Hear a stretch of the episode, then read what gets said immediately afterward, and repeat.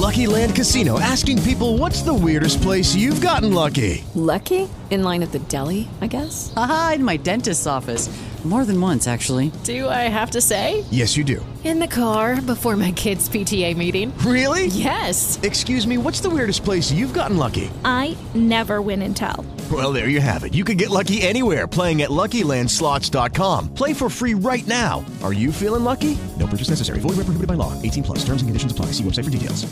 Hey guys, it is Ryan. I'm not sure if you know this about me, but I'm a bit of a fun fanatic when I can. I like to work, but I like fun too. It's a thing. And now the truth is out there. I can tell you about my favorite place to have fun. Chumba Casino. They have hundreds of social casino style games to choose from with new games released each week. You can play for free anytime, anywhere and each day brings a new chance to collect daily bonuses. So join me in the fun. Sign up now at ChumbaCasino.com. No purchase necessary. VGW Group. Void were prohibited by law. See terms and conditions. 18 plus.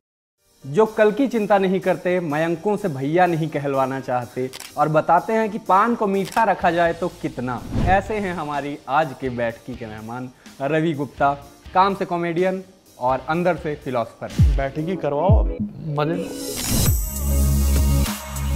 आप कैसे आए stand up comedy में? I was the funny guy in my group मेरे अंदर पंच कुछ ना कुछ निकल जाते सिचुएशन पे। तो मेरे दोस्त है समीर द्विवेदी। मैंने बोला यार नौकरी मन नहीं लग रहा है। बोला कि तुम तुम बकैती करते हो और वही होगा तुमसे। उसको मैंने मोटिवेशन पे ले लिया कि यार अगर ये करता हूँ तो यही करना चाहिए। जो लड़का शादी से मना करता रहता है सर्दियाँ आते ही कहता है कि अब तो करा ही दो।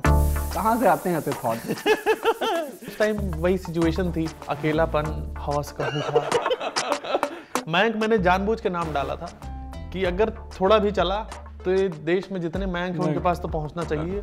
वो हुआ। भाई आपको क्या लगता है आप टैलेंट से चल रहे हो या किस्मत से? किस्मत का मुझे नहीं पता है। मतलब जब खराब होती है तो मैं मानने लगता हूँ किस्मत।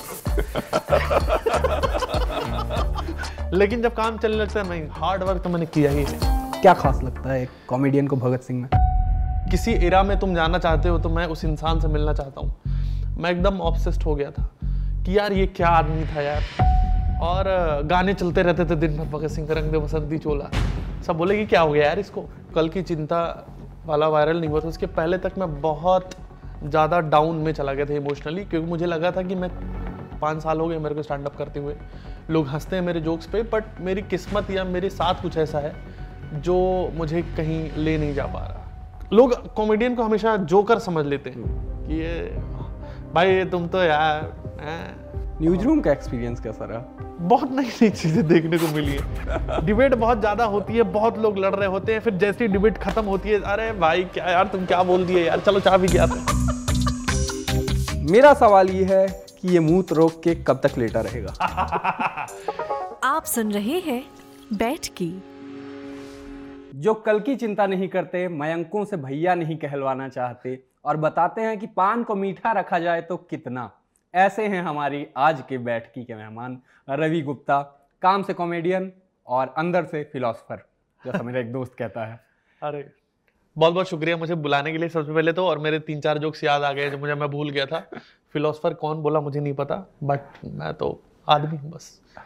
कुछ ऐसे फ़ेमस जोक्स की बात कर लेते हैं जिनके बारे में सोशल मीडिया पे भी ढेर सारा लिखा गया ऐसे ही जोक है रसगुल्ला डाल दें। हाँ। वो क्या देखा हुआ है वो लिखा हुआ था कहाँ से आया था वो?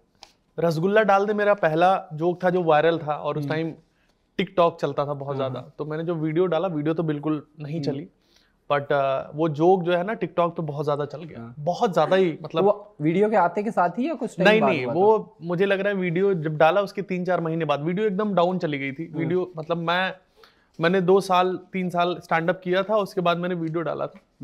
और हम बहुत एक्सपेक्टेशन थी उससे कि यार कुछ अच्छा करूँगा मैं इससे अच्छा हो जाएगा। पर वो चला नहीं। पर वो जब जोक वायरल हुआ बहुत ज़्यादा तो उसके बाद मुझे जो है थोड़ा सा रिकॉग्नाइज किया गया। हालाँकि टिकटॉक पे चला था तो लोगों को उतना पता नहीं चल पा रहा था कि ये जोक किसका है। हम्म, बट वो जोक आया था बनारस से।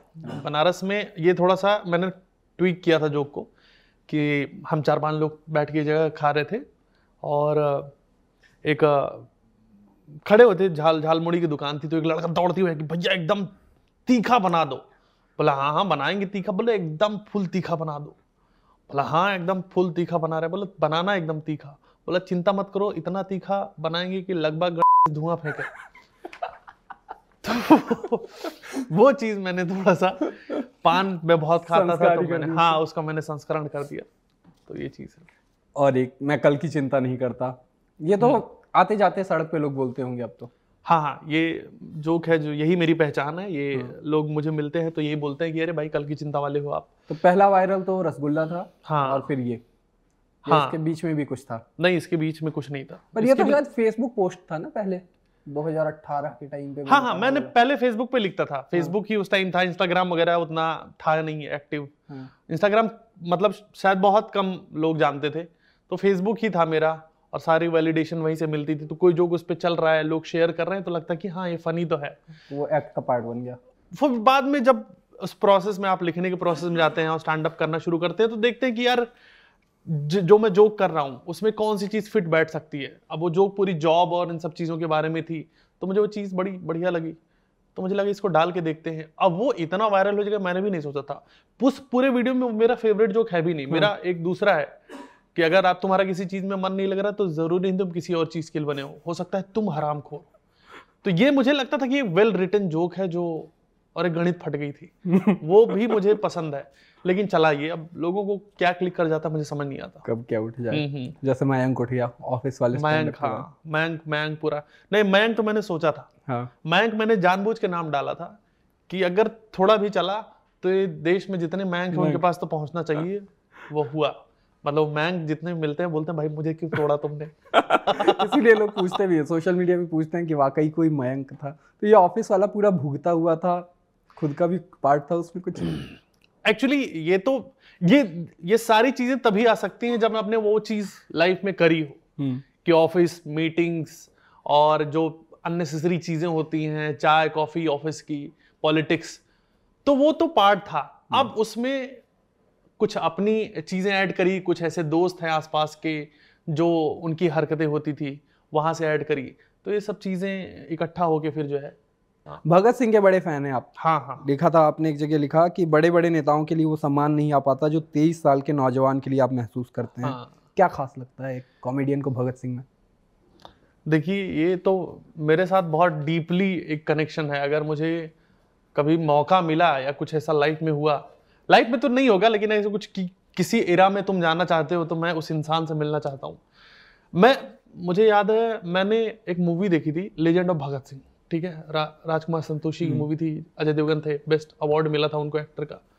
तो फ़िल्म बड़ी बढ़िया लगी मुझे और उस टाइम में बी में पढ़ाई कर रहा था तैयारी कर रहा था। आ, तो मुझे थोड़ा सा लगा कि यार ये क्या चीज़ है ये आदमी क्या है? तो मैंने बुक भी कहीं से पढ़ी उस टाइम। मैं कानपुर गया था अपनी सिस्टर को वहाँ पे एग्ज़ाम दिलवाने के लिए और लाइब्रेरी में उन लोगों ने सुला दिया मुझे। लाइब्रेरी में बहुत पुरानी किताब फटी पड़ी सी थी। उसका नाम है शायद शहीदों की संस्मृतियाँ। शिव वर्मा ऐसे कुछ मुझे एकदम एग्जैक्ट नाम नहीं याद पर पन्ने फटे हुए थे उसके। तो उसमें वो बात थी कि जो उन्होंने वो क्रांतिकारी थे अपने टाइम शिव वर्मा भी क्रांतिकारी थे हाँ। अपने साथियों के लिए और वो उन्होंने अपने साथियों के बारे में लिखा था कि कैसे भगत सिंह के साथ टाइम बिताता था कैसे चंद्रशेखर आज़ाद के साथ था उस टाइम पॉलिटिक्स कैसी चल रही थी। तो किताब बढ़िया लगी मुझे। मतलब उसमें ऐसी सी बातें लिखी थी जैसे आप भगत सिंह को एक क्रांतिकारी के रूप में ही देखते पर उसमें भगत सिंह अपने टाइम पे क्या मौज मस्ती करते थे। हाँ। जैसे कि वो शिव वर्मा खाना खाते थे। रसगुल्ला भगत सिंह को बहुत पसंद था। तो जब भी खाना खाना पूरा खा रहा है बंदा जब रसगुल्ले खाने के टाइम आया भगत सिंह आ जाते थे रसगुल्ला निकाल के खा लेते थे तो चिढ़ जाते थे कि यार तुमको चाहिए ना अगर तुमको तो तुम मुझसे बोल दिया करो मैं मेस से तुम्हारे लिए अलग से मंगवा दूँगा। बोल नहीं तुम्हारे वाला ही खाने में मुझे बहुत मज़ा आता है। और ये अपने रूम में हॉस्टल था अपने रूम में लेटे थे तो भगत सिंह आते थे राजगुरु आते थे और दोनों खटिया पे इनके बैठ जाते थे एक इधर बैठ गया एक इधर लेट गए दोनों और दोनों दबा रहे दबा रहे हैं और इरिटेट हो रहा है बंदा कि यार तुम लोग को क्या दिक्कत है भाई? और तब तक इरिटेट करते थे जब तक ये उठ के नहीं चले जा रहे। ऐसी बहुत सारी चीज़ें हैं, जैसे तेल लेके आते थे। अब घर पे तेल लेके आए, भगत सिंह आए, उनको बाल बड़े बड़े थे, सिख थे वो। तो वो सारा तेल निकाल के खूब लगा रहे हैं। बोले, यार, तुम मेरा तेल खत्म कर रहे हो। तो वो वो सारी चीज़ें थी। तो एक इंसान और तेईस साल की उम्र में इस तरीके से सोचना कि जैसे भगत सिंह सबसे, मुझे लगता है जो सबसे पॉपुलर है इस वजह से, क्योंकि उस टाइम सारे लोग ही क्रांति के लिए लड़ रहे थे और सबका एक ही मकसद था कि आज़ादी। भगत सिंह का था कि नहीं, आज़ादी नहीं चाहिए हमें। हमें चाहिए समाज सब साथ में मिले। क्योंकि आज़ादी से मिल गई तो एक अमीर, गरीब, भेदभाव, ये मजदूरों के लिए हक की बातें। मतलब इतना पढ़ा लिखा आदमी उस एज में 20-21 साल में हम क्या कर रहे होते? वो भी बातें हैं कि जो है, लाइब्रेरी से एक सुंदर सी लड़की थी, उसकी फ़ोटो उन्होंने निकाल के अपने उसमें रख ली किताब में। और जो है, सुखदेव चिढ़ाते थे राजगुरु उनको कि, क्या यार, ये तुम आज़ादी के लिए लड़ाई लड़ना है तुम ये आशिकी में लगे हुए। बोला प्यार देश से करते हो ना प्यार बिना कैसे हो सकता है? तो बहुत सारी चीज़ें उसमें लिखी मैं बड़ा प्रभावित हुआ। तो जब कॉलेज में था एक प्रोजेक्ट था जिसमें कॉमिक्स हमें बनानी थी। तो मैंने पूरी कॉमिक्स जो है एक साल तक जो भी किताबें मिली जो भी सिनेमा मुझे भगत सिंह के बारे में मिला मैं एकदम ऑब्सेस्ड हो गया था कि यार ये क्या आदमी था यार। और गाने चलते रहते थे दिन भर भगत सिंह का रंग दे बसंती चोला। सब बोले कि क्या हो गया यार इसको? तो वो चीज़ जो है ना मैंने एक बुक ही भी बनाई शहीद आज़म करके। आ, तो वो चीज़ थी कि भगत सिंह के साथ मेरा कनेक्शन बहुत ज़्यादा ही था कि अपने जैसा ही एक आदमी है लेकिन उसकी हिम्मत इतनी है कि भाई फांसी दो मुझे। इसलिए मैंने कहा था काम से कॉमेडियन अंदर से फिलोसफर फिलोसफी तो क्या ही है इसमें। ब्रेकिंग बैड से बढ़िया कंटेंट अभी तक नहीं बना। बहुत बढ़िया बढ़िया सवाल बोल उसके आसपास भी अच्छा। नहीं। बहुत पसंद है आपको। हाँ। जैसी पिंकमैन भी। हाँ ब्रेकिंग बैड की सबसे खराब बात यह है कि अगर आप उसे देख लोगे तो उसके बाद आपको कुछ भी नहीं अच्छा लगेगा। कोई शो मुझे इतना हिट कर सकता है मुझे नहीं पता था। मुझे पता ही नहीं था। मैंने लॉकडाउन जब था अभी तो पहले पिछला लॉकडाउन लगा था घर पे पड़ा था और मैंने वो उसकी वॉल्टर वाइट की फ़ोटो क्यों पॉपुलर बहुत ज़्यादा हर जगह देखी थी। पर सीरीज़ वीरीज मैंने कभी देखना नहीं था मुझे कि यार बहुत लंबा टाइम लगेगा और मैं इतना पेशेंस नहीं कि झेल पाऊँगा। तो पहला एपिसोड मैंने देखना शुरू किया तो मुझे लगा तो बहुत कुछ बढ़िया चल रहा है। वो ऐसी चीज़ है ना कि वो जहर है धीमा जहर जो धीरे धीरे असर करती है। शुरू हुआ वॉल्टर वाइट से और आते आते जेसी पिंकमैन जो है अभी भी सब लोग वॉल्टर वाइट को ही बॉस बोलते हैं पर जो कैरेक्टर जेसी पिंकमैन का है मतलब मुझे लगता है कि उससे बढ़िया कुछ नहीं कुछ लिखा नहीं गया उससे बढ़िया एक्टर कोई नहीं है और उससे बढ़िया डायरेक्शन मुझे आज तक नहीं दिखा। मतलब अभी भी या मरते दम तक मेरे लिए वो बेस्ट रहेगा। उससे बढ़िया कुछ है ही नहीं। वो वो मैं पूरा इंटरव्यू उस पर दे सकता हूँ। इतनी बढ़िया चीज़ है। कैसे उसकी गर्लफ्रेंड उससे छिन जाती है? बहुत सारी चीज़ें होती हैं और वो आपको बहुत तकलीफ़ देती हैं। आप वो कैरेक्टर जुड़ जाता है। वो बड़ा अच्छा आदमी रहता है। गलत धंधों में फंसा हुआ है इतना सीधा। उससे उसको फोर्स किया जाता है बहुत सारी चीज़ें करने के लिए। अब ये कितना रिलेवेंट होगा जो हमारे दर्शक देख रहे हैं मुझे नहीं पता। नहीं, पर तो ब्रेकिंग बैड मैं सबको रिक्वेस्ट करूँगा कि वो बढ़िया कंटेंट है आपको क्या बनाएगी क्या नहीं बनाएगी ये है। लेकिन तुम्हें लगता है कि तुम सब कुछ अच्छा देख लो तब ब्रेकिंग बैड देखो उसके बाद कुछ भी अच्छा नहीं लगेगा। रस्सी कूदना कैसा चल रहा है? भाई रस्सी कूद रहा हूँ मैं जब भी मौका मिलता है। ये ये अंदर घुस के सवाल ये ये अगर मेरा इंटरव्यू आप लोग कोई भी देख रहा हो तो वो बोलेंगे ये कहाँ से सवाल आ रहा है? तो मैं इंस्टाग्राम पे रोज रस्सी कूदने वाली वीडियोस डालता था। अब चूँकि डालने के लिए बहुत कुछ है तो रस्सी कूदने वाला डालता नहीं। पर जब भी मौका मिलता है मुझे सही लगता है। लोग मीम बनाया करते थे कि दुनिया में आग लगी हुई है। मीनवाइल रवि गुप्ता हाँ, हाँ, थोड़ा सा रस्सी कूद लेता हूँ। मैं तो रस्सी कूदता था पूरा लॉकडाउन रस्सी कूदा है मैंने। कम भी किया है उससे वेट कम किया काफ़ी। होता है पर्याप्त। बहुत बहुत। आप कुछ भी एक्टिविटी करते हो और खान पान ठीक रखते हो तो ये ये अभी पता चल रहा है ना जब हाँ। मैं तो खाने के लिए पैदा हुआ था ना। पर जब ये सब चीज़ें चलने लगी टूर ट्रेवल चलने लगा और हर जगह लोग मिल रहे हैं खिना खाना खिला रहे हैं और मैं खा रहा हूँ और छाती में दर्द अचानक चालू हो रहा है। कि एक टाइम पे बॉडी बताने लगती है कि बेटा तेल तुम्हारे यहाँ पहुँच रहा है ठीक है? तो बस समझ में आ गया कि भाई ठीक है और कुछ ऐसी घटनाएँ हुई कि लगा कि यार नहीं भाई मेरा एक दोस्त था वो गुजर गया हार्ट अटैक से। तो मुझे लगा कि रुकना चाहिए थोड़ा सा ठीक कर लेते हैं। और जब आप हेल्थ लाइफस्टाइल की तरफ़ बढ़ते हो तो आप बेहतर महसूस करते हो फिजिकली भी मेंटली भी। बढ़िया। अब थोड़ा आपके बारे में बात करते हैं। आप कैसे आए स्टैंड अप कॉमेडी में पहले तो एनिमेशन के कुछ काम किया करते हाँ, थे। हाँ। सो मैं कार्टूनिस्ट था। इलिस्ट्रेटर बेसिकली इलस्ट्रेटर और चिल्ड्रन बुक बीएचयू से मैंने ग्रेजुएशन किया फाइन आर्ट्स किया। ये कौन सा साल रहा होगा लगभग? 2013 में पास आउट हुआ मैं। हम्म। उसके बाद मैंने ये सब चीज़ें करनी चालू करी तीन चार साल नौकरी करी। और नौकरी में कोई मोटिवेशन मुझे मिल नहीं रहा था, क्योंकि वो चिल्ड्रन बुक्स पब्लिकेशन के लिए ग्राफिक नॉवेल्स के लिए काम करता था तो उसमें बड़ा लेबोरियस काम है कि आप दिन भर ड्राइंग कर रहे हो, किए ही जा रहे हो। और पैसा सबसे बड़ा मोटिवेशन होता है, वहाँ उतने पैसे मिलते भी नहीं थे। तो मुझे ना, मैं स्टक हो गया था और एक टाइम पे लगा यार, ना मतलब मज़ा तो नहीं आ रहा, इसमें कुछ और चुल है मेरे अंदर, वो। तो एक जो बड़ी घटना हुई, जब मैं दिन भर ड्राइंग करता रहता था ऑफ़िस में तो राज्यसभा टीवी पे वो आता है गुफ्तगू। इरफान साहब उसमें इंटरव्यू लेते हैं। तो उस टाइम वो बड़े इंटरव्यूज़ लेते थे जो उस टाइम के आर्टिस्ट थिएटर आर्टिस्ट थे जैसे अभी ये बहुत सारे एक्टर्स थे। मुझे अब नाम तो नहीं याद आ रहा जो पंचायत में वो बने हैं मुखिया जी बने हैं जो बहुत पॉपुलर नहीं है।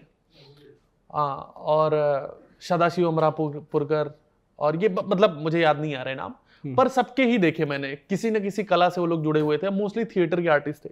तो लोगों ने एक ही बात सब में बोली कि भाई देखो ऐसा है कि अ, हमें एक चीज़ मिली थिएटर हमें मिला और वहाँ से मेरी दुनिया बदल गई। आर्ट मुझे मिला। मेरे अंदर परफॉर्म करने की चुल थी स्कूल से ही। स्कूल में परफॉर्म करता था मैं नाटक वाटक लिखे थे डायरेक्ट किए थे। फिर कॉलेज गया तो वहाँ यूथ फेस्ट में भी किया। पर उस टाइम तक उतना समझ नहीं आ रहा था। हिट तो मिलता है स्टेज पे जाते हो आप लेकिन उससे कुछ किया जा सकता है? नहीं। तो मुझे लगता था ये जो लोग टीवी पे हैं ये कहीं और से आते हैं। कुछ अलग ही दुनिया के लोग होते होंगे। और आप छोटे शहरों से आते हैं तो वो सोच उतनी ज़्यादा आप एक लिमिट सोचते हो कि यार नौकरी मिल जाए ये सब कर ले ये बहुत बड़ी बात है। थोड़ा दिमाग खुला इंटरव्यूज़ देखे। पर मैं उस टाइम एक्सप्लोर करने की कोशिश कर रहा था मैं क्या करूँ? रेडियो जॉकी बन जाऊँ कि थिएटर कर लूँ या क्या करूँ? कुछ तो करना था मुझे परफॉर्म करने। तो मैं गया रेडियो विविध भारती या किसी में गया था मैं। तो उन लोगों ने बोला कि आप जब भी नेक्स्ट आएगी, हम आपको बुला लेंगे फॉर्म भरवाया। मैंने बोला, अगली कब होगी? बोला अब जब आएगी तब बताएँगे। मैंने बोला लास्ट कब थी? बोला, चार साल पहले। हम कहे कि, चलो फिर बाय बाय यहाँ तो नहीं हो रहा। थिएटर का मुझे समझ नहीं आ रहा था कि वो गंदी एक्टिंग करता था मैं। स्टैंड अप देखा मैंने, तब जाकिर भाई और अमित टंडन वगैरह ये लोग कर रहे थे। तो इन ये देख के लगा कि यार ये बढ़िया चीज़ लग रही है मुझे क्योंकि इसमें ना कोई मिमिक्री है ना कुछ एक्स्ट्रा एफर्ट है बस ये बातें कर रहे हैं कर रहे हैं लोग हंस रहे हैं तो नॉर्मल बातें कर रहे हैं। तो उसी टाइम फिर मेरी मैंने जाकिर भाई को मैसेज किया कि ये करना है मुझे। उन्होंने बोला ओपन माइक करो। तो वहाँ से मुझे एक चीज़ पता चली कि एक ओपन माइक चीज़ होती है और वहाँ से फिर मैंने शुरू किया। और दिन रात में ही सोचता था कि स्टैंड अप कॉमेडी करूँगा। ये था। मतलब मैं तो सो नहीं पाता था। इतनी मेरी बेचैनी थी कि यार ये एक चीज़ मिली है मुझे ये करना है। तो छोड़ते हुए नौकरी पैसे की चिंता थी कुछ ऐसा? नौकरी कभी नहीं छोड़ी मैंने। हम्म साथ के साथ ही किया? नौकरी करता रहा नौकरी तो अभी छोड़ी मैंने चार महीने पहले। हाँ। हाँ नौकरी मुझे लगता है कि ये बहुत ज़रूरी है।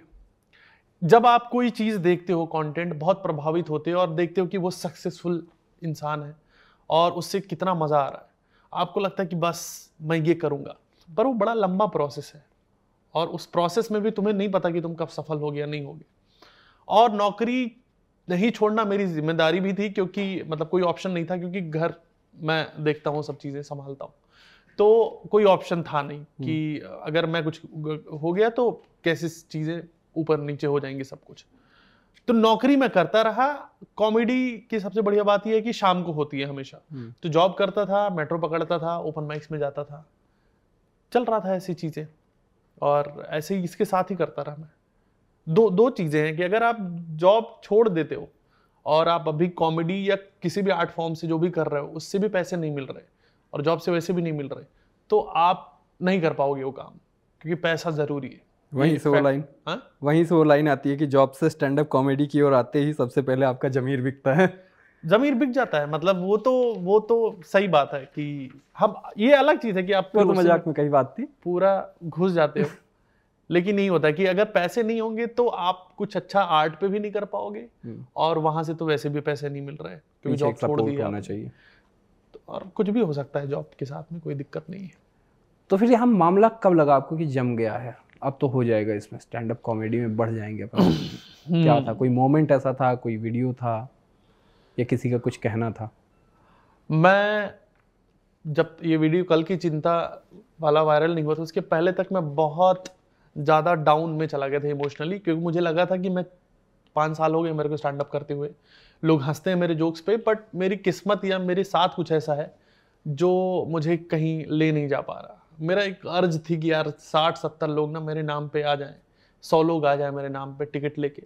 तो बड़ा अच्छा हो जाएगा। मैं ये जीवन धन्य मानूँगा कि एज ए कॉमेडियन मैं सफल हो गया हूँ। उसके पहले जब ये रसगुल्ले वाला वायरल हुआ था तो उस टाइम तो मुझे समझ ही नहीं आया था कि क्या चल रहा है। क्योंकि टिकट्स वैसे भी नहीं निकल रहे थे। टिकट नहीं निकल रहे थे छोटे मोटे उससे कॉर्पोरेट शोज़ मिल जाते थे मुझे। तो समहाउ वो चीज़ें चल रही थी। बीच में जॉब छोड़ी थी मैंने एक दो एक डेढ़ साल के लिए। उन लोगों ने निकाल दी थी। फिर मैंने सोचा कि करते हैं इसको। वीडियो डाला रसगुल्ले वाला चला और उसके बाद फिर छोटे छोटे शोज़ करता रहा। फिर लॉकडाउन आया। लॉकडाउन आया तो सभी बंद हो गया ना। फिर तो मैं सोचा कि एक डेढ़ महीने में सब सॉर्टेड हो जाएगा। फिर वापस जॉब करी। फिर जॉब ही करी प्रॉपर अच्छे से कि भाई, अभी ज़रूरत है इसकी। अभी इसके बिना कुछ नहीं होगा। पैसे चाहिए रवि गुप्ता तुम्हें तो करना ही है। तो ये करते करते फिर जब ये वाला हुआ, कल की चिंता वाला तो पहला वीडियो था। इसके पहले चार पाँच वीडियो डाल चुके थे और कुछ काम नहीं चला था। कल की चिंता वाला पहले दिन से ही उसके नंबर्स बढ़ने लगे थे कमेंट्स अच्छे आ रहे थे एंगेजमेंट अच्छी आ रही थी। और एक हफ़्ते बाद एक मिलियन हो गया जो कि हमारी कॉमेडी में अच्छा माना जाता है कि एक मिलियन इज़ लाइक थोड़ा वैलिडेट हो जाता है कि सही है सही व्यूज़ आ गए। तो मैं खुश था कि चलो ठीक है पर कॉन्फिडेंस मुझे अभी भी नहीं आया था कि टिकट्स वगैरह निकलेंगे या कुछ ऐसा कुछ होगा।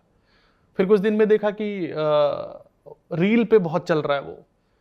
कुछ एक्टर्स ने कर दिए शेयर बड़े बड़े लोगों ने तो मुझे लगा ये वही है रसगुल्ले वाला हिसाब किताब कि लोग सुनेंगे और उसके बाद फिर भूल जाएँगे कि किसका है। बट ये ऐसा नहीं हुआ। इस बार थोड़ा पॉपुलर हुआ। लोग उससे मेरे यूट्यूब पे आए।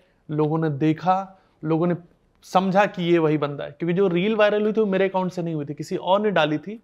वो चल गया था। तो मुझे ये था कि मेरे को तो वैसे भी नहीं जानता कोई आवाज़ है। वो तो रील पे बहुत सारी चीज़ें चल रही हैं।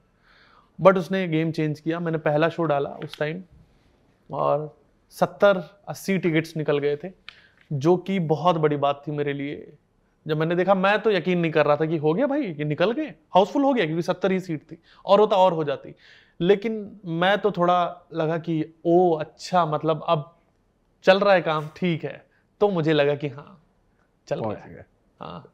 यूट्यूब पे उतने एक्टिव नहीं है या यूट्यूब को थोड़ा पीछे ही रखते हैं कंटेंट आप बचा के रखते हैं क्योंकि पाँच साल हो गए आपको करते। हम्म, नौ वीडियो होंगे नौ दस वीडियो होंगे हम्म, हम्म। तो क्या कोई स्ट्रेटेजी है उसके पीछे या फिर नहीं डालना ही नहीं है नहीं करना है? सो स्टैंड अप कॉमेडी के साथ सीन ये है कि अलग अलग तरीके से अलग अलग कॉमेडियन काम करते हैं। अब सीन ये है कि हम यूट्यूबर नहीं है। हम्म, सो यूट्यूबर का काम है कि वो हर दिन कई वीडियो डालते हैं कुछ लोग हर हफ़्ते डालते हैं। स्टैंड अप कॉमेडी ऐसा है कि जो भी आप देखते हो, दस मिनट का मैंने वीडियो, वो बनने में ही लगे हैं लगभग छः सात महीने या साल भर लगे हैं। जैसे कल की चिंता वाला वो जो वीडियो है, वो मैंने एक साल तक सिर्फ़ उस वीडियो पे ही काम किया है। उस मटेरियल पे ही काम करता रहा मैं। मैं सिर्फ़ वही जोक्स हम हर ओपन माइक में करता था, लोग बोलते थे कि ये इसके पास कुछ बचा नहीं है। पर मुझे थोड़ा सा था कि यार ये मटेरियल अच्छा है, शायद कुछ हो जाए। तो बनने में बहुत टाइम लगता है, क्योंकि आप एक जोक लिखते हो, उसके बाद आप जाके आपको लग रहा है फनी है पर जाके ओपन माइक्स में परफॉर्म करते हो और वहाँ ओपन माइक्स में बेसिकली ऑडियंस होती हैं उनको नहीं पता है कि आप कौन है। और एकदम नई ऑडियंस होती है तो वो कोई इन्फ्लुएंस नहीं रहता तो एकदम जो जोक है वो एकदम जेनविन होते हैं वहाँ पे। तो ऐसे ओपन माइक्स आप बहुत सारे करते हो। तो एक सौ दो सौ तीन सौ बार वो करने के बाद जो है आप कंफर्म होते हो कि हाँ सौ में से निन्यानवे या नब्बे लोग इस पर हंस रहे हैं तो ये अब इसको रखता हूँ अब अगले जोक पे काम करता हूँ। प्रोसेस बहुत लंबा है। और स्टैंड अप यूट्यूब गेम है ही नहीं। यूट्यूब इज़ लाइक आप वीडियो डाल दी वो ट्रेलर है पिक्चर का। आप वीडियो देख लो उसके बाद मैं आपके शहर आ रहा हूँ आप टिकट लो आप शो करो मैं आपसे मिलूँगा प्रॉपर डेढ़ घंटे का शो होता है कई लोगों को लगता है कि जो यूट्यूब पे है वही वही है। वहाँ करते हैं जबकि वो ऐसा नहीं होता। जो यूट्यूब है वो रिटायर है। हम्म, अब यूट्यूब भी खत्म जब निकल गया तो हमारे पास और प्रेशर बन जाता है कि भाई पंद्रह मिनट निकाल दिया मैंने पर हमें डेढ़ घंटे का शो एक घंटे बीस मिनट का देना है तो हमें नया मटेरियल भी ऐड करना है। तो ये है कि अब जैसे एक वीडियो डाली टूर पे निकल गया पूरा कर रहा हूँ थोड़ा टाइम पाँच छः महीने बीत जाएगा दूसरा वीडियो डाल दूँगा फिर निकल जाऊँगा। यही धंधा है हमारा। यही धंधा है। तो जिन लोगों को ऐसा लगता हो कि यूट्यूब पे वीडियो आ रहे हैं मतलब काम मिल रहा है काम चल रहा है ऐसा नहीं होता है। हाँ। जो नए बच्चे हैं परफॉर्म करना शुरू किया है उनने या शुरू करना चाहते हैं क्या प्रोसेस क्या है? अगर बेसिक किसी को शुरुआत कर रहा है छोटे शहर से है क्या प्रोसेस शुरुआत कैसे करें? हम्म सो यो जो लोग सबसे पहले मेरे पास भी मैसेज आते हैं कि मैं भाई मेरे को स्टैंड अप करना है। तो मेरा एक ये सवाल रहता है कि तुम क्यों करना चाहते हो स्टैंड अप तुम्हारे अंदर से क्या चीज़ है जो तुम्हें ऐसा करने के लिए बोल रही है? एक तो अगर आप किसी के फेम से इन्फ्लुएंस हो बहुत ज़्यादा आपको उसका बहुत बढ़िया लग रहा है कि यार ये मज़ा आ रहा है। और बहुत इजी भी लग रहा है कि ये तो मैं भी कर सकता हूँ। बोलना ही तो बकैती ही तो करनी है। तो मत करो। आप अपनी पर्सनैलिटी को देखो। मैं I was the funny guy in my group या मैं जब भी होता था तो मेरे अंदर पंच कुछ ना कुछ निकल जाते सिचुएशन पे। तो मेरे दोस्त है, समीर द्विवेदी। मेरा शुरू से ही दोस्त है और अभी बहुत अच्छा दोस्त है। तो वो हमेशा बोलता था कि वो कुछ अप्रिशिएट करता था कुछ ना कुछ। तो बोल रहे, जिम कैरी हो तुम और ये सब चीज़ें। और वो एक जहीन इंसान रहा है हमेशा से ही तो मैं उसको थोड़ा तो ऐसे ही पार्क में एक बार बैठे थे हम लोग। जब स्टैंड अप में सोच रहा था कि करना है। तो उसने बोला कि, मैंने बोला, यार, नौकरी मन नहीं लग रहा है। बोला कि, तुम तो बकैती करते हो और वही होगा तुमसे। उसको मैंने मोटिवेशन पे ले लिया कि, यार, अगर ये करता हूँ तो यही करना चाहिए। मुझे मज़ा आता था। मुझे ना, अगर मैं कोई जोक मार रहा हूँ और कोई हंस रहा है तो मुझे लग रहा है एक ऐसी आर्ट है जिसको लोग अप्रिशिएट कर रहे हैं हंस के। तो वो बेचैनी थी मेरे अंदर। मुझे अगर पैसे नहीं भी मिलते तो मैं नौकरी करता रहता और ये करता रहता। तो पैसा अगर इसके पीछे मोटिवेशन है तो वो मत करो। अगर तुम आर्ट, तुम्हें लगता है आर्ट भी मैं नहीं कहूँगा, तुम्हें हंसाना अच्छा लगता है लोगों को, सिंपल चीज़ है। स्टैंड अप कॉमेडी बनना है स्टैंड अप कॉमेडियन बनना है। अगर तुम्हें हंसाना लोगों को अच्छा लगता है, तुम्हें लगता है कि जब तुम कुछ बोलते हो, हंस रहे हैं लोग, तुम्हें मज़ा आता है, तब तुम बढ़ जाओ। फिर जब टाइम इसमें कुछ अच्छा होना होगा तो होगा। उसकी कोई गारंटी नहीं है कि कब होगा, कब नहीं होगा। पर अगर आप करते रहोगे तो कभी ना कभी अच्छा हो ही जाएगा। और शुरुआत के लिए मंच कौन से देखें? मतलब कहाँ ट्राई करें? Lucky Land Casino asking people what's the weirdest place you've gotten lucky? Lucky? In line at the deli, I guess? Aha, in my dentist's office. More than once, actually. Do I have to say? Yes, you do. In the car before my kids' PTA meeting. Really? Yes. Excuse me, what's the weirdest place you've gotten lucky? I never win and tell. Well, there you have it. You can get lucky anywhere playing at LuckyLandSlots.com. Play for free right now. Are you feeling lucky? No purchase necessary. Void where prohibited by law. 18 plus. Terms and conditions apply. See website for details. पहले Canvas love club होता था Canvas love club और open mics बहुत जगह होते हैं। हर शहर में इवन छोटे शहरों में भी आजकल हो रहा है कॉमेडी का कल्चर बहुत बढ़ा है। तो जो भी बार या पब्स हैं वो ओपन माइक्स कुछ ना कुछ कोई लोकल कॉमेडियन होते हैं वो करवाते हैं। पाँच पाँच मिनट का आपको स्पॉट मिलता है। आपको बस नए जोक्स लिखने हैं पाँच मिनट जो आपके अपने ओरिजिनल हो कहीं से कॉपी ना किए हो वो आपको मिलता है। आप जाते हो आप करते हो आप देखते हो कि लोग हंस रहे हैं कि नहीं हंस रहे हैं। नहीं हंस रहे हैं तो फिर देखो कि क्या करना है उसमें वही जो कम से कम पचास बार करो सेम और लग रहा है कि नहीं, इसमें नहीं मज़ा आ रहा है तो कुछ चेंज करो जोक चेंज करो डिलीवरी चेंज करो। ये सब वो इंडिविजुअल डिपेंड करता है, सब अपने तरीके से खोजते हैं। बस इसका प्रोसेस यही है कि स्टेज ही है। आपको बार बार स्टेज पे जाना है, आपको अलग अलग ऑडियंस देखनी है, और उसके बाद फिर धीरे धीरे आपको समझ में आएगा। जैसे पहला मेरा जब लाफ्टर आया था, मैं, मेरे लिए तो बहुत बड़ी बात थी कि मैं हंसा दूँ। मैं लोगों कॉमेडियंस को देखता था कि हंसा कैसे रहा यार? ये तो बहुत बड़ी चीज़ है। फिर जब मैंने पहला आया लाफ्टर दो तीन चार महीने बाद तो मुझे लगा कि हाँ अब ना ये चीज़ ऐसी है। पहले दिन तो माइक छोड़ के ही भाग गया था मैं। हाँ, मुझे लगा मैं गलत वाला था। हाँ, सोशल पे सवाल भी थे कि कभी ऐसा हुआ कि लगे कि क्या ऑडियंस मिल गई है या मेरे मुँह से शब्द नहीं फूट रहे हैं? होता है। कैसे? हुआ है। जब पहली बार ओपन माइक करने गया था मैं पूरा कॉन्फिडेंस मैंने बोला कि उन जो सामने ऑर्गेनाइजर थे उन्होंने बोला पाँच मिनट है। मैंने बोला मेरे पास तो साठ मिनट है। बोले तुम पाँच मिनट कर दो पहले। पाँच मिनट भी नहीं कर पाया। मैं तीन मिनट में चार मिनट में मेरी गला सूखने लग गया पसीना आने लग गया। क्योंकि कॉमेडी के साथ सीन ये म्यूज़िक थोड़ा सा अलग है। म्यूज़िक आप कर रहे हो लोग सुन रहे हैं नहीं सुन रहे हैं तुम धुन में अपने हो। कॉमेडी हम्म। बड़ा अटेंटिव है। अगर अभी भी ये होता है कि अगर आप जो कर रहे हो कोई हम्म। ठीक है? और आपको पता है कि ये फनी फनी पंच है इस पर लाफ्टर आता ही है। हम्म। तीन चार पंच निकल गए कोई नहीं हंस रहा। तो आपकी बॉडी में वो दिखने लग जाएगा। थोड़ा सा आप फंबल करोगे हाँ। थोड़ा सा लगेगा कि क्या हो रहा है यार। तो ये चीज़ कभी भी होती है अभी भी होती है कभी कभी हालाँकि शोज़ में ऐसा नहीं होता पर कॉर्पोरेट शोज़ जो होते हैं हम्म। उसमें कभी कभी ऐसा हो सकता है। तो ऐसा कुछ नहीं कि सारा महफिल ही लूट रहे हैं। टफ टाइम हमारी लाइफ में भी हम्म। आता है। ऑडियंस के कारण भी आता है कि हैं जोक बड़े अच्छे पर ऑडियंस के ऊपर डिपेंड करता है ना जैसे कॉमेडी का कोई लोग बहुत ओल्ड स्कूल है उनको हम्म। समझ नहीं आ रहा है कि इसको खड़ा होकर सुनना ये बोलता ही रहेगा कि मतलब कुछ कर नाचे थोड़ा सा यार। मिमिक्री करे कुछ लगा दे कुछ झूमे एकदम मज़ा आ जाए। तो स्पेशली जब जो ओल्ड स्कूल कॉमेडी देखने वाले लोग होते हैं उनको थोड़ा सा वो लगता है कि हाँ या कुछ जिनको कोई मतलब नहीं है कॉर्पोरेट शोज़ हम्म। में ऐसा होता है कि कई बार अभी तो सब जानने लगे हैं मुझे कॉर्पोरेट स्पेशली तो उन्होंने सबने ही वीडियो देख रखा है मेरा ऑफ़िस का मोस्ट हम्म। लेकिन कई बार भी ऐसा हो सकता है कि नहीं जानते हो लोग मुझे और वो फिर सोच रहे हैं अगर उनको आपने कर दिया कैप्चर तो ठीक है नहीं तो फिर तो मौत मची है भाई फिर तो तुम वहाँ से शो खत्म करो पानी कहीं बाहर जाके बाहर निकल के। वहाँ से हाँ। आप किनको देखते हैं? फेवरेट कॉमेडियन आपके कौन है?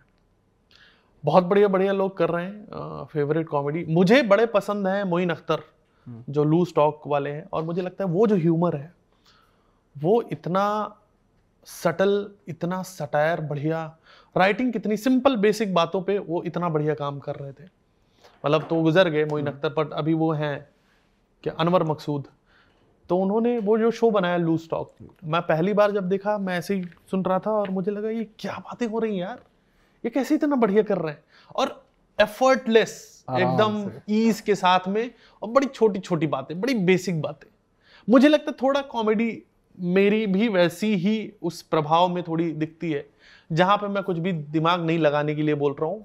और बेसिक बातें कर रहा हूँ भाई समोसे वाले के पास गया बोला इतने साल समोसा बना रहा हूँ मैं बोल रहा हूँ आज वाला देना बात खत्म हो गई। बहुत गंदे जोक्स पर लोगों को अच्छा लग रहा है। और मुझे भी बड़े ऐसे थॉट्स फनी लगते हैं। तो मुझे लगता है कि हाँ तो ये पसंद है मुझे। आपके भी दोस्त हैं कॉमेडियन मेरे बहुत ज़्यादा दोस्त नहीं है। सबसे जान पहचान है मेरी ऐसा कुछ नहीं कि व्हाट्सएप ग्रुप है मिलके कभी बैठते हैं। मैं थोड़ा सा हैंग आउट कम कर पाता हूँ। मेरे दोस्त पुराने ही हैं जो अभी हैं। समीर हो गया मोहित मुरानी। मोहित मुरानी बहुत अच्छा दोस्त है मेरा। और वो दोस्त तो खैर दोस्त कहते हैं हम लोग एक दूसरे को पर कोई बहुत अच्छा इंसान होना चाहिए दोस्ती के लिए। लेकिन यस वो है सबसे ज़्यादा चिल किया। कॉमेडी में उसका कंट्रीब्यूशन बहुत ज़्यादा रहा मेरी। पहला उसने मेरा शो करवाया था और बोला था कि मैं टिकट्स बेचूँगा तुम्हारे। मुझे कॉन्फिडेंस नहीं था उसने सौ टिकट बेच दिए थे। तो लगा कि हाँ यार ये है अब इसके साथ रहता हूँ मैं। तो ठीक है तो वो अच्छा दोस्त है। बाकी पुराने दोस्त बहुत सारे हैं। कॉमेडियन सबसे बातचीत होती है सब अच्छे दोस्त हैं। किसी से मेरी दुश्मनी नहीं अगर कोई मेरे खिलाफ जहर रखता है अंदर तो वो रखता होगा मुझे नहीं पता। पर मैं तो ऐसा कुछ नहीं। मोहित के साथ तो आपने न्यूज़ रूम में भी काम किया। हाँ हम लोगों का हम लोग का जब भी कॉम्बिनेशन होता है हम कुछ अच्छा निकालते हैं। अब तो काफ़ी टाइम से क्योंकि वो भी उसने क्लब खोल हाँ। लिया है बढ़िया चल रहा है उसका कॉमेडी काउंटी उसी का है। तो कॉमेडी में भी अच्छा कर रहा है। हम्म, तो मिलना भी कम होता है लेकिन हाँ मेरे जीवन में पहली यात्रा जो है वो उसी ने करवाई थी। पहाड़ों पे ले गया था रात में। जॉब मेरी नई नई छूटी थी और रात में दो बजे उसका फ़ोन है कि कहीं घूमने चल रहा है, मैंने मैं नहीं जा रहा। फिर मुझे याद आया कि कहीं ऑफ़िस ऑफ़िस तो जाना नहीं है, क्यों सोच रहा हूँ मैं? निकल गया रात में और कहीं पहाड़ों पे ले गया, जियोली कोट करके जगह थी उत्तराखंड में। एक हफ़्ते वहीं रहे, पैसे भी नहीं थे उसने दिए सारे।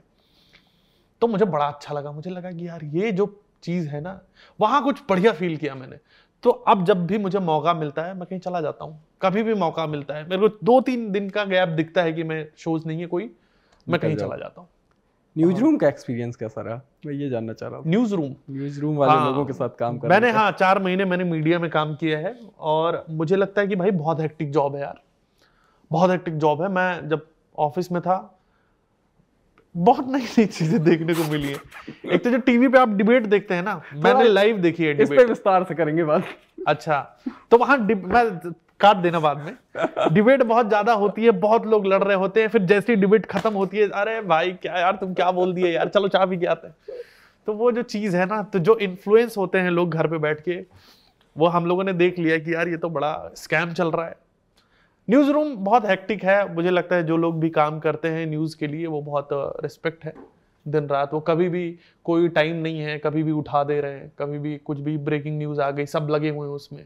और बहुत हेक्टिक था। मतलब चार महीने मैंने काम किया और उसके बाद उन लोगों ने निकाला मेरी फटी थी कि निकाल ना दे। पर निकालते एक अलग सा रिलैक्स फील हुआ कि नहीं वो टॉक्सिक जगह थी बहुत ज़्यादा। ठीक कर रहा हूँ क्रिएटिविटी के लिए कितनी जगह होती है वहाँ?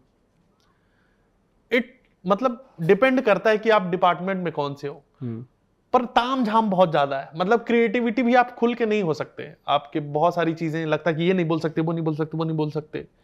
तो मुझे लगता है कि बहुत जगह नहीं है। बहुत जगह नहीं।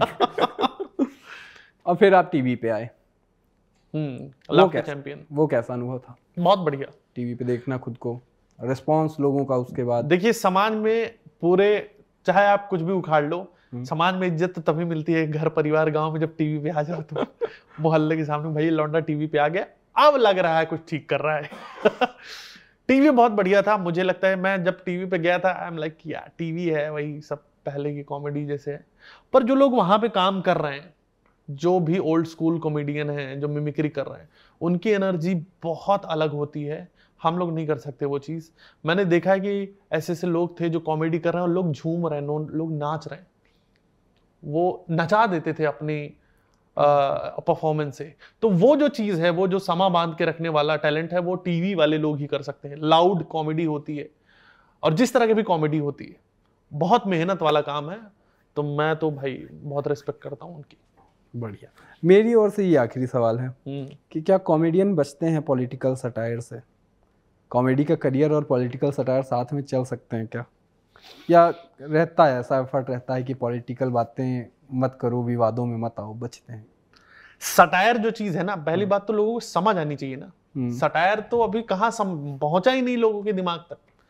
सटायर का जो एक चीज़ है कि यार ये कैसे बोल रहा है ये? ओ हो हो। अभी मैं मेरे वीडियोस जो अपने पॉलिटिकल नहीं होता बट मैं सटायर जैसी बातें ही करता हूँ कुछ ना कुछ कि मैं कुछ अननेसेसरी बात कर रहा हूँ कि भाई तुमको पता है लंदन है ही नहीं। वो कहीं एग्जिस्ट नहीं करता। गोवा है वहाँ जा चुका हूँ मैं। मैंने वीज़ा डाला था लंदन में पर वो आया ही नहीं। इसका मतलब स्कैम चल रहा है। लोग फर्जी शहर बना के बैठे हैं। अब इस पहले तो जो लोग मेरे फॉलोअर्स हैं वो अप्रिशिएट करते हैं कि भैया क्या है? फिर धीरे धीरे गालियाँ नहीं चालू होती कि, क्या रे, मैं लंदन में रहता हूँ रे, तेरे को क्या है? माँ बहन की गालियाँ देनी चालू कर दी। तो सटायर और दूसरी चीज़ ये भी है कि मुझे लगता है किसी एक इंसान का जो बिलीफ है, जैसे अगर मैं स्पेसिफिक अगर मैं किसी एक विचारधारा को मानता हूँ और अगर मैं उस पर कुछ लिखता हूँ तो जो लोग, वो लोग हैं जो किसी दूसरे उसको मानते हैं, वो भड़केंगे, वो भड़कना ही है उनको। उनको जो है, लगा कि यार ये क्या बातें कर रहा है? नहीं, ऐसा नहीं है। क्योंकि उनका भी एक बिलीफ है। वो उस पर मानते हैं, किसी ए पार्टी या किसी भी पार्टी पे। सटायर होना चाहिए, ये मैं मानता हूँ। उसके लिए खुल के हर तरीके से आज़ादी मिलनी चाहिए। पर सटायर की समझ बहुत ज़्यादा लोगों में कम है, मुझे लगता है। और लोग समझते नहीं, बहुत कम है। मैं अभी ये मानता हूँ कि बहुत ज़्यादा ही कम है। लोग भड़क जाते हैं बहुत ज़्यादा और लोगों को रिएक्ट कैसे करना है पता नहीं। अगर आप किसी चीज़ से अग्री नहीं करते हो तो गाली थोड़ी दे दोगे। पीटने का धमकी थोड़ी दे दोगे। मत करो पर ये भी बात है कि अगर मैं मेरा बिलीफ ये है अगर किसी और का बिलीफ है या मैं अब मान लो भगत सिंह को मैं बहुत मानता हूँ पर कोई उधर कुछ बोल रहा है तो मुझे गुस्सा आएगा। तो मैं एक ये नेचर ये भी मानता हूँ कि हम थोप भी नहीं सकते। हमारा हम उसके रिपोकशंस के लिए तैयार रहेंगे कि भाई अगर मैं इस इस आदमी के बिलीफ सिस्टम पे बात कर रहा हूँ कुछ चाहे मज़ाक में भी कर रहा हूँ पर उसको चोट पहुँची है तो वो रिएक्ट करेगा। अब वो तमीज से करे कि गालियाँ देके करे वो अपनी जगह पर हर्ट हो रहा है। और इसीलिए आर्टिस्ट बेचारे फंस जाते हैं क्योंकि एक धड़ा फिर उनको नकार देता है कि यार ये आर्टिस्ट तो अच्छा है पर ये साला गद्दार है ये। गद्दारी कर में। हाँ। ठीक है अब जनता के सवालों की ओर हम बढ़ते हैं। अमित वर्मा का ऐसा ही कुछ सवाल है हम्म। कि कॉमेडियन कभी जनता के लिए आवाज़ उठाएँगे या फिर केवल अपनी जेब ही भरेंगे? इन लोगों के भी फॉलोअर्स होते हैं। इनको अपनी जनता के प्रति ज़िम्मेदारी से सरकारी अनियमितता की पोल खोलना चाहिए। मैं एक चीज़ बताता हूँ इस पर भी। देखिए जो लोग अगर मैं कुछ पोल खोलना और ये अपनी जगह है पर अगर मैं कोई चीज़ बात कर रहा हूँ और मुझे लगता है कॉमेडियन बिल्कुल प्रभावित या कोई भी आर्टिस्ट प्रभावित कर सकता है जनता को पर उन्हीं को प्रभावित कर सकता है जो प्रभावित होना चाहते हैं। सबको प्रभावित नहीं कर सकते। दूसरे हैं जो प्रभावित तो नहीं होंगे पर तुम्हें पेलने ज़रूर पहुँच जाएँगे। ठीक है? तो जो प्रभावित हैं वो पहले से ही इतने समझदार हैं कि वो और पोर्टल या और चीज़ें देख के उनको पता है। ठीक है? और मुझे लगता है मेरा उद्देश्य हंसाना है। मैं हंसा के एक ठीक काम कर रहा हूँ। तो मुझे लगता है कि उससे करो। प्रभावित मैं करूँगा तो मुझे लगता है वो इन्फ्लुएंस बिल्कुल नहीं होंगे जिनकी एक अलग स्ट्रिक्ट विचारधारा है और उससे वो बाहर नहीं निकलना चाहते। और आप जो आप बात कर रहे हैं वो आप प्रभावित हैं पहले से ही। तो मेरी बात आप तक पहुँच गई। जनता के प्रति ज़िम्मेदारी उसको हंसाना भी है अमित ज़िम्मेदारी बिल्कुल समझदार लोग हैं ना जो समझदार है वो समझदार हैं जो नहीं समझदार वो भी समझदार हैं अपने तरीके से। सरफराज यूसुफ कह रहे हैं कि जीवन धैर्य बनाए रखने जीवन में धैर्य बनाए रखने के लिए क्या करें और सर बाल क्यों बढ़ाए हुए हैं? ठीक है। बाल तो मैंने कटवाए नहीं इसलिए बढ़ गए ठीक है? और जीवन में धैर्य बनाए रखने के लिए मुझे लगता है कि कुछ करना नहीं होता बस धैर्य बनाए रखना होता है। यही एक मैं धैर्य बहुत इंपॉर्टेंट है और एक जब आप लाइफ में लगता है कि लूजर हो गए हो और कुछ कर नहीं रहे हो यार तुम साथ वाले बढ़िया आगे निकल रहे हैं और तुम तो यार ऐसे से ही रह गए बस वो धैर्य ही बनाना है आपको और खुद पे यकीन रखना है एक टाइम आने के बाद जब आएगा तब टाइम आएगा आपका लेकिन अभी तो आप धैर्य बनाओ। धैर्य बनाओ। राकेश शाह का भी ऐसा ही सवाल है बालों पे। कुसुम सिंह जी पूछ रहे हैं कि रवि सर का नेक्स्ट शो कब हो रहा है? दिल्ली एनसीआर में। आपको जल्द ही वो देखना चाहते हो। मैंने आज अ, पूरा टूर डाल रखा है। पूरे इंडिया में ही शो कर रहा हूँ। हम्म। तीन चार महीने में कंटिन्यू कर रहा हूँ। हम्म। तो सारे शहर जितने भी हैं जहाँ पर भी कॉमेडी हो सकती है मैं वहाँ आ रहा हूँ। पर अगला एक दो शहर को याद आ रहा हो अगली डेट के साथ। बिल्कुल। तो। Delhi Mumbai Gurgaon Pune Lucknow Banaras Calcutta Jaipur Udaipur Jodhpur Melbourne Indonesia. जहाँ पर भी मैं आ सकता हूँ वहाँ मैं आ रहा हूँ। वो तो मज़ाक में किया था पर पूरा इंडिया में।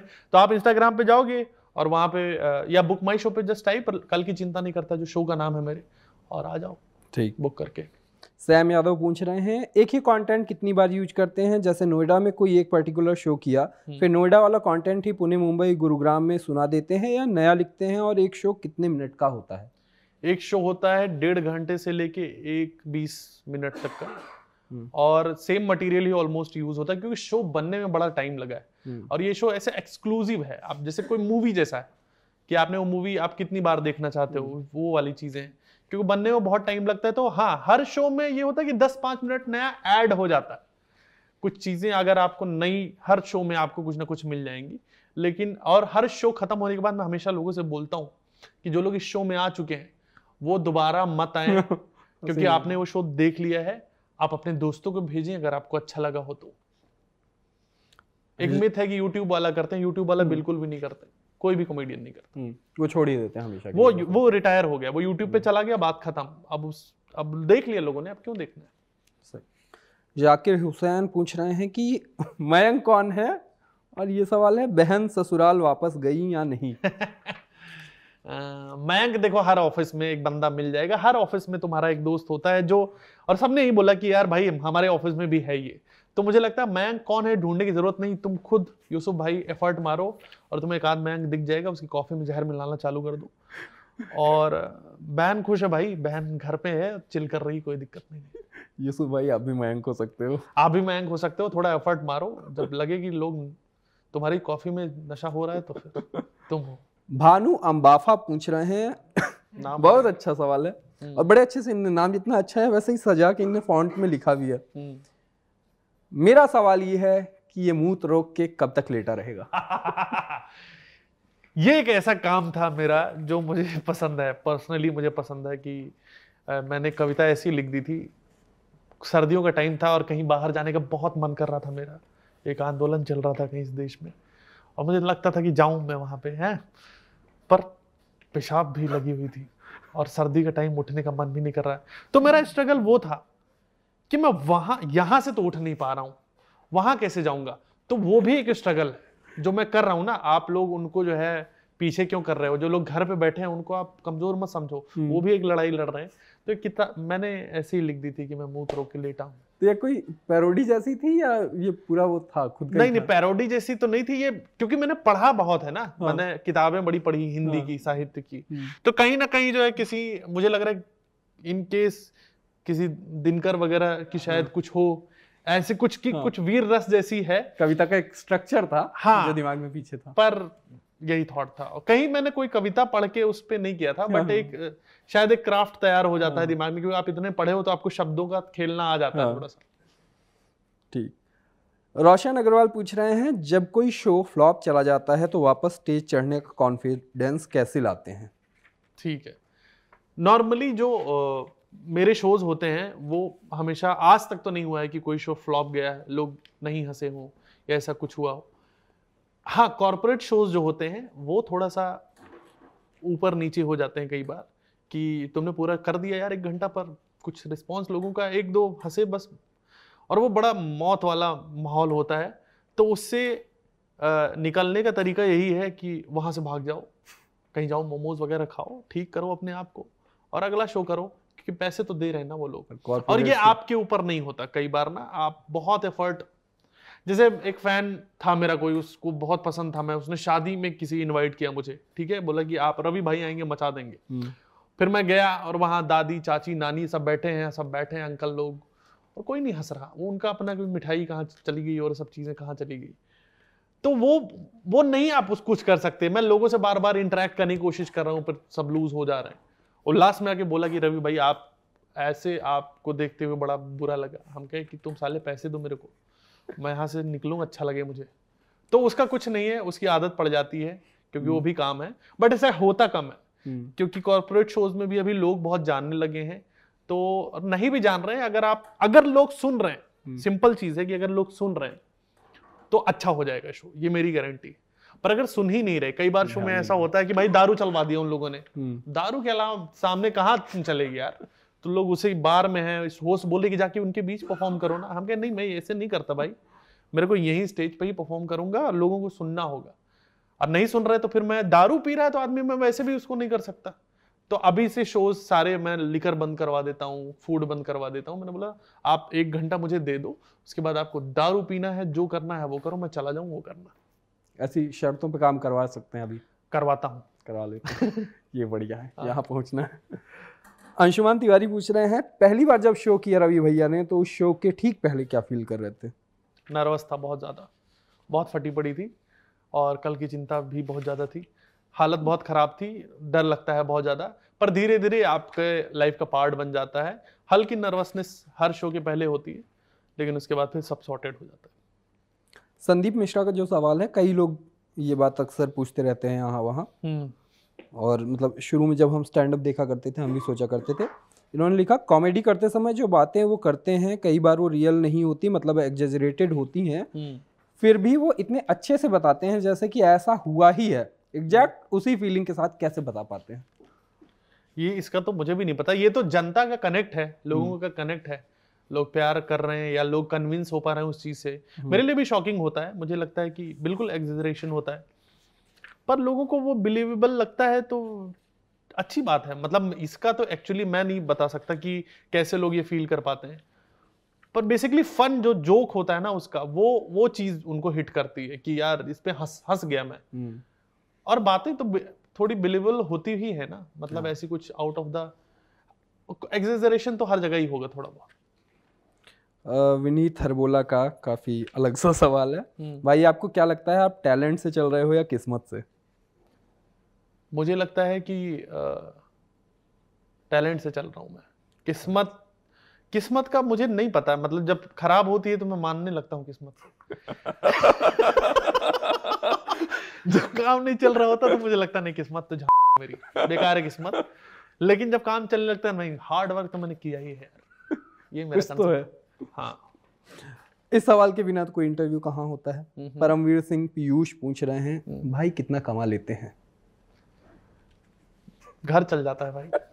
पहले दाल चावल खाते थे अब पनीर कभी भी खा सकता हूँ मैं। दिन के तीन टाइम एक दिन पनीर खाया था मैंने। तब मुझे पता चला कि कमाई ठीक चल रही है। और तो उसमें अंडा भी मिला के खाया था। तो ठीक कमा लेता हूँ मैं। पीयूष जी को अपने सवाल का जवाब मिल गया होगा। चल जाता है काम। एक आखिरी सवाल। आखिरी सवाल के दो हिस्से हैं। हाँ। पहला वाला सवाल अच्छा है दूसरा वाला आप छोड़ सकते हैं दूसरा वाला हिस्सा। अनुज पटेल गोविंद जी पूछ रहे हैं, एक कॉमेडियन क्या रियल लाइफ में भी उतना ही खुश होता है जितना कि वो मंच पे दिखता है? और अगर कॉमेडियन की वाइफ गुस्सा हो तो क्या ये जोक्स उसके सामने चलते हैं? कोई कुछ नहीं जो उससे कोई मतलब नहीं। मुझे लगता है कॉमेडी जो है ना बड़ी गंभीर चीज़ है। अगर आप एक गंभीर इंसान नहीं हो तो आप कॉमेडी अच्छी नहीं कर सकते हो। आपका पर्सपेक्टिव जो है जीवन में ना थोड़ा सा डीप सोच ही कॉमेडी हल्का आदमी तो नहीं कर सकता। मुझे लगता है। मैं ये नहीं बोल रहा कि मैं हल्का आदमी, मैं ऐसे तो मोटा हूँ, लेकिन मुझे लगता है कि आप, आपके विचार जो है ना किसी चीज़ पे बहुत डीप जब तक आप सोचोगे नहीं ना। और कॉमेडी आप देखो, हमेशा दुख से आती है। कॉमेडी कभी भी पॉजिटिव या किसी की तारीफ़ करते कॉमेडी नहीं। कॉमेडी अगर आप पीछे कि मैं कल की चिंता नहीं करता, मेरी फटी पड़ी परसों के लेके डिप्रेस थॉट है बहुत ज़्यादा। मोटापा के बारे में बातें हो रही है, कोई बहुत अच्छी बात तो नहीं है। गर्लफ्रेंड छोड़ के चली गई, उस पर कॉमेडी कर रहे हो। पर जब कही थे तो फट गई थी तुम्हारी, रोए थे तुम। तो ये चीज़ है, हर हर वो चीज़ फनी बाद में लगती है जब तुम्हारी लाइफ में थोड़ा नॉर्मल सारी चीज़ें हो जाती हैं। तो कॉमेडी हमेशा एक डेप्थ वाली चीज़ है। मैं हमेशा गंभीर, शायद उन्होंने बड़ा अच्छा लिखा भी है कि गंभीर आदमी कॉमेडी कर सकता है, हरिशंकर परसाई जी ने।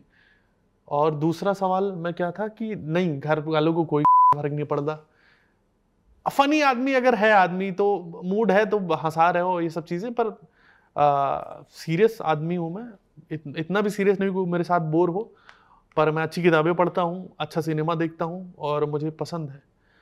लोग कॉमेडियन को हमेशा जोकर समझ लेते हैं कि ये भाई ये तुम तो यार हैं, ऐसा नहीं है। हर आदमी की अपनी स्ट्रगल है अपनी तकलीफें हैं कॉमेडियन की अपनी चीज़ें हैं और आप हर जोक का अगर तुम आप उसको काटोगे तो तुम्हें समझ में आएगा कि वो बड़ी गहरी बात है। सारी बातें गहरी नहीं है पर एक मूल तो उसका वही होता है। तो विदेश यात्राओं का क्या कुछ प्लान आगे? हाँ हाँ। अगला प्लान है मेरा यूएस जा रहा हूँ मैं सितंबर में उसके बाद ऑस्ट्रेलिया का भी प्लान है। बट अभी जब तक मैं वहाँ जाता नहीं तो मैं प्लान है। प्लान ही प्लान चल रहा है।